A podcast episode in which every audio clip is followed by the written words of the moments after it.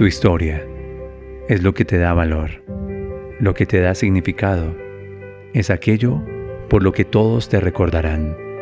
Bienvenidos a Viernes en I Am Podcast, tu historia. Está hecha de amor propio, está hecha de inspiración. Estamos aquí para contarnos una nueva historia.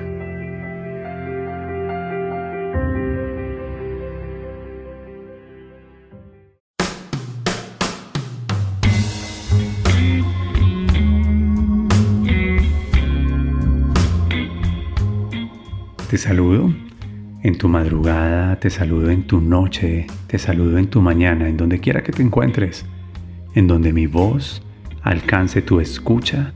Ese es el lugar propicio, el lugar favorito para que suceda una historia. Entre tú y yo en este instante está sucediendo una historia y a través de este podcast tenemos la oportunidad de darle vida a esa energía natural para contar, para narrar, para inspirarnos con historias. Michelle Obama, autora de Becoming, mi historia, me enseñó que la historia es mía, me pertenece y aunque no sea perfecta o hermosa, es algo que debo hacer mío. Cuando te apropias de tu historia te conviertes en un símbolo de inspiración. Y yo creo que hay buenas historias por contar y hoy voy a contar una de las más resonantes de las más impactantes en esta semana de acompañamiento organizacional. Disfrútate este podcast, disfrútate este momento. Hoy es viernes en I Am.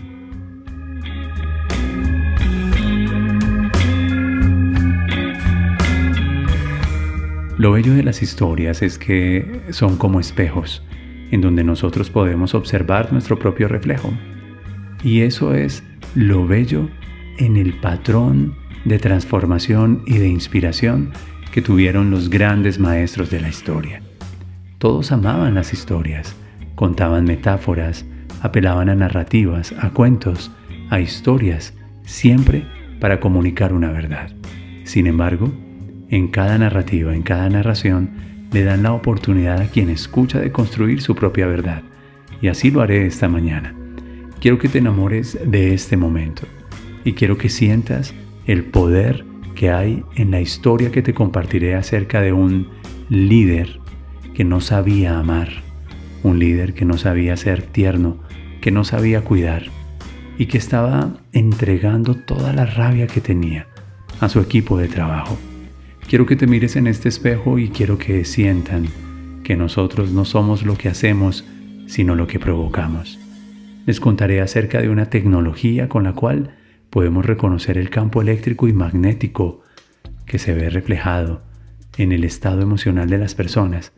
Y cuando tuvimos esa fotografía, ese video de lo que sentían las personas del equipo con este líder que no sabía amar, que no sabía cuidar, entonces construimos una, una oportunidad bellísima para sanar los corazones de esas personas. Así que quédate con nosotros porque te vas a enterar de una historia que te puede inspirar, y el regalo importante en ella es, no tenemos el permiso ni el derecho de juzgar a nadie por el simple hecho de que no aprendió a amar. No sabe amar, no sabe cuidar, no sabe quedarse, no sabe decir te amo, no sabe conducir con compasión. Pero si alguna vez se preguntaron qué hay detrás de esa persona, cada quien libra sus propias batallas. Conversemos sobre eso esta mañana. Disfrútate de la siguiente historia.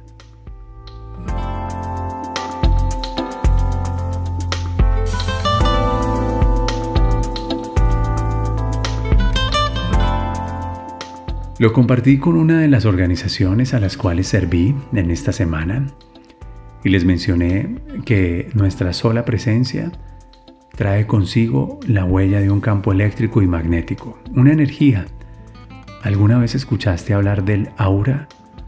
¿Y alguna vez te hicieron una fotografía con cámaras Kirlian? Pues déjame contarte que esa tecnología existe.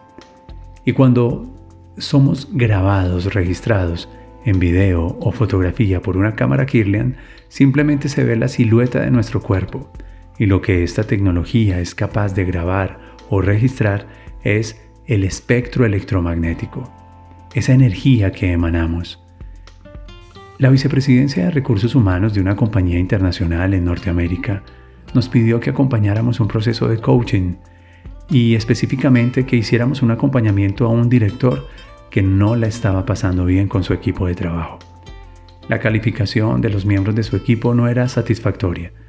Tenía dificultades en comunicación, en liderazgo y estaba absolutamente muy mal calificado en empatía.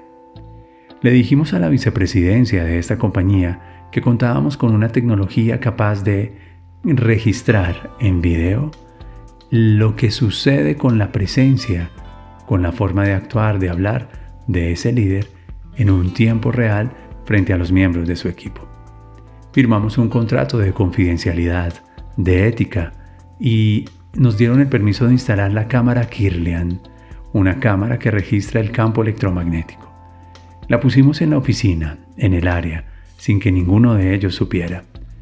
Y cuando empezamos a grabar, esa mañana en especial, todos los miembros del equipo se encontraban en tonos de azul, en tonos celestes, púrpuras, violetas, en tonos que hablaban muy bien de su energía.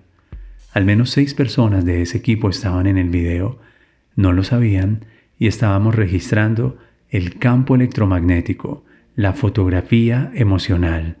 Estábamos registrando los colores de cómo se veía la energía de estas personas.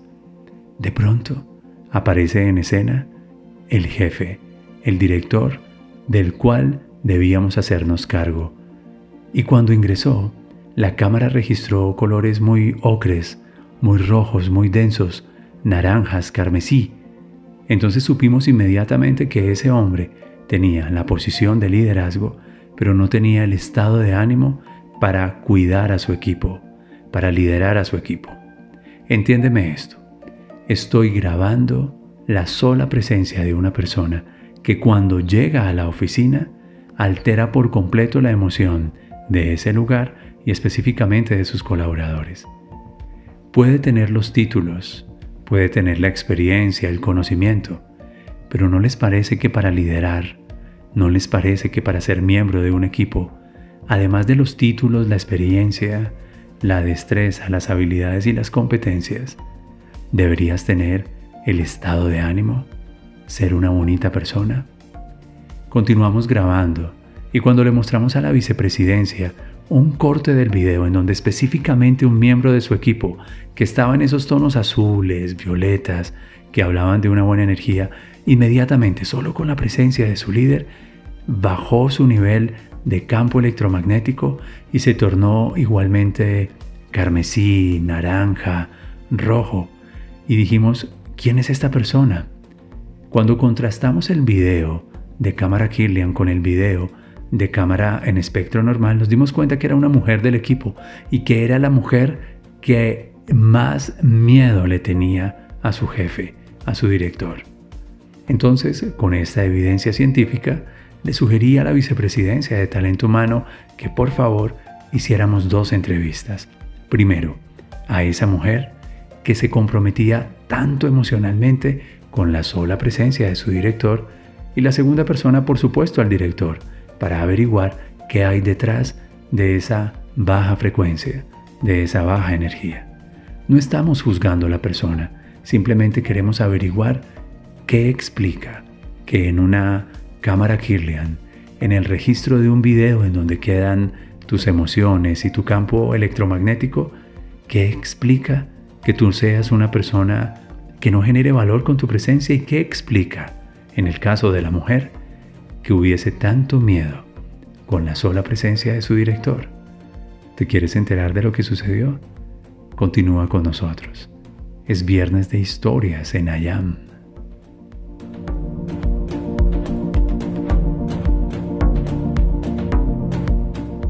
Cuando la llamamos a ella y le preguntamos, ¿Qué sientes hacia tu director? ¿Qué sucede contigo cuando lo ves? Desarrollamos suficiente empatía y ella abrió su corazón y dijo, miren, por favor, excúsenme. Yo he mandado cartas a la presidencia de la compañía para que por favor considere trasladarme. No soy capaz con mi jefe. No es personal, pero es que su sola presencia, su forma de hablar, su forma de intimidar, su forma de mandar, ese tono como de rabia, me recuerdan a mi padre. Un padre que nos vulneró, un padre que me vulneró, que nos violentó, a mí, a mis hermanas y a mi madre. Miren, les juro que cuando yo veo entrar a mi director de área a la oficina, yo siento de todo, me sudan las manos, me dan cólicos, me duele el cuerpo, quiero salir corriendo y no es por nada personal. De hecho no conozco nada de su vida, pero su estilo, su forma, su energía me conectan inmediatamente con la memoria de un padre que fue ausente y un padre que vulneró. Así que tal vez eso es lo que explica que yo no tenga empatía con él y que no pueda ofrecerle el desempeño, el desarrollo, los resultados que él requiere.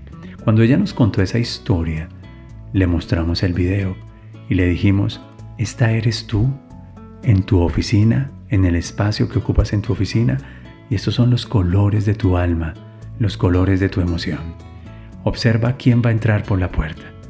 Él es Él, y fíjate cómo su energía logra contagiarte tanto que tú te conviertes en la emoción que Él está habitando.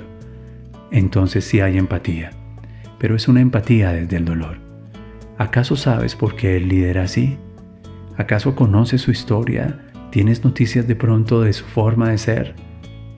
Y coincidimos con que no lo sabíamos y merecíamos averiguarlo. Pero fue bonito lo que averiguamos y fue aún más bello lo que sucedió. Escucha lo que pasó cuando lo llamamos a él. Al día siguiente lo entrevistamos a él como director. Le dijimos que si era consciente de las calificaciones de clima y cultura en su equipo y de cómo muchos expresaban que no había comunicación, conexión, empatía. Y él dijo, es cierto. Luego le mostramos el video, le explicamos muy bien lo que significaba ese video y cómo esa cámara era capaz de registrar su estado de ánimo. Agachó la cabeza, se quedó observando como entre incredulidad y algo de, de crédito a la información que le dábamos.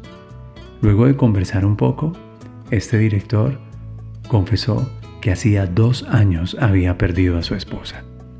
La perdió en una circunstancia lamentable, muy lamentable. Y al perder a su esposa, también la corte de ese estado en Norteamérica observó que él no estaba en condiciones de poder asegurar calidad de vida y protección para sus hijos y les quitaron sus hijos. Así que no solamente perdió a su esposa, sino que perdió a sus hijos. Quedaron bajo el amparo y el cuidado de alguna institución del Estado. Él nos confesó que desde entonces siente una impotencia, siente una rabia, un sentido de injusticia, algo, un peso en el alma, y por eso no tenía cómo ser tierno, cuidar, amoroso, escuchar, sino simplemente con su equipo desahogaba esa rabia. Nosotros lo escuchamos y cuando él abrió su corazón y contó su historia, la compañía tomó una decisión hermosísima. Una compañía multinacional le dio mejores condiciones, le dio un hogar cercano a la fábrica, contrató algo así como una nana y presentó en la corte todo el apoyo y la evolución que este hombre tenía. Pudo recuperar sus hijos y el solo hecho de conectarse de nuevo con sus hijos y poder ser papá hizo que cada mañana cuando lo grabábamos de nuevo con la cámara Kirlian, su espectro electromagnético fuera diferente. Ya no tenía rabia acumulada. Pudo hacerse cargo de esa parte de su historia, de la dolorosa pérdida de su esposa y de lo que él juzgaba como injusticia del Estado por haberle arrebatado lo único que para él era esperanza de vida. Cuando llamamos a la mujer que se afectaba tanto por ese comportamiento y le contamos el patrón emocional que habitaba su director, a ella le cambió completamente su observador y entendió que su padre, aquel que las vulneraba, también había sido abandonado, había sido huérfano. Y ella confesó, tal vez mi padre nunca aprendió a amar. Él no aprendió ternura, él no aprendió a quedarse, él no sabía cómo ser papá y cómo ser hogar. y entonces sanó en ella la percepción que tenía de su director y específicamente sanó la proyección que estaba haciendo de un papá no resuelto en su interior hacia una figura masculina de autoridad como el director de su área que representaba el mismo comportamiento que tenía su papá. Pero cuando se enteró de la historia de su director, ella sintió compasión y comprendió por qué quizás él no sonreía, él no hablaba, él no, él no lideraba con, con sensibilidad, con humanismo.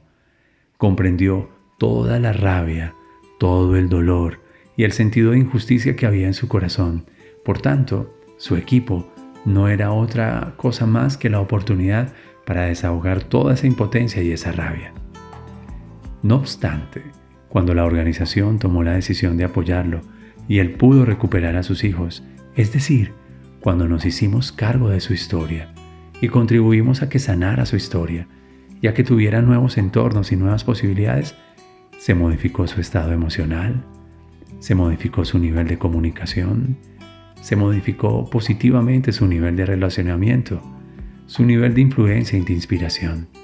Y durante las siguientes semanas, al menos cuatro, que seguimos grabando al equipo para registrar la dinámica energética de ellos, obtuvimos los mejores registros del estado del ser, de las emociones, la fotografía del alma más bella de ese hombre.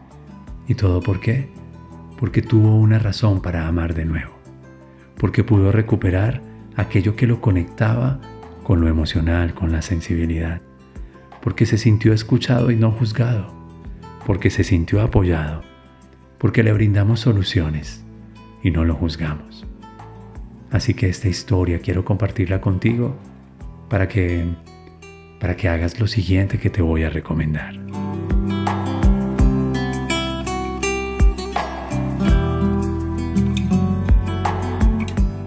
Haz conciencia de las personas a quienes te cuesta aceptar porque quizás ellos están reflejando el patrón de alguien que te vulneró en el pasado. Haz conciencia de las personas con las cuales no hay suficiente empatía, hay distancia, te generan dolor, estupor, desconfianza. Y verifica, detrás de esa persona, con esas actitudes, debe haber un dolor, debe haber algo no resuelto.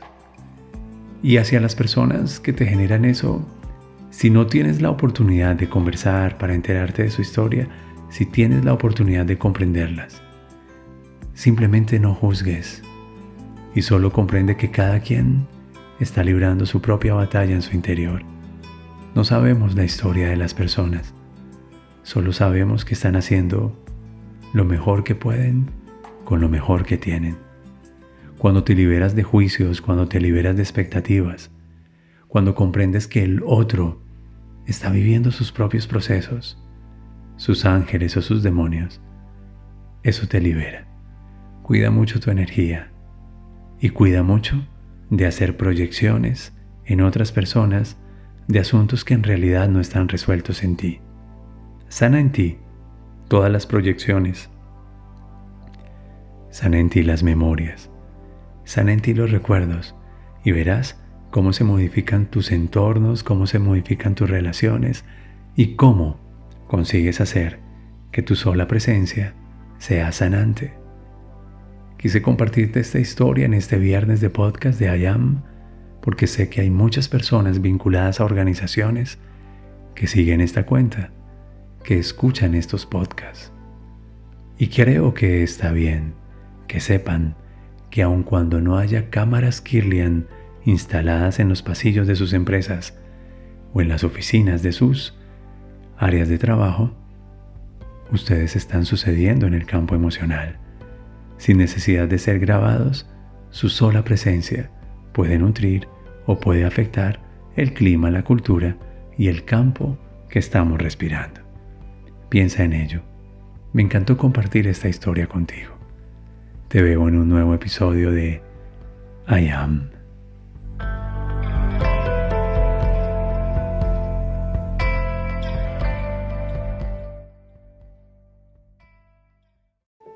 Recuerda que nadie te va a recordar por una historia que nunca te atreves a contar, Inténtalo, hazlo, ten el coraje de ser tu historia. No te mueras con arrepentimientos. Esto ha sido viernes en I Am Podcast. Suscríbete, forma parte de nuestra comunidad. Soy William Fernando Sánchez y me alegra ser la voz de buenas historias.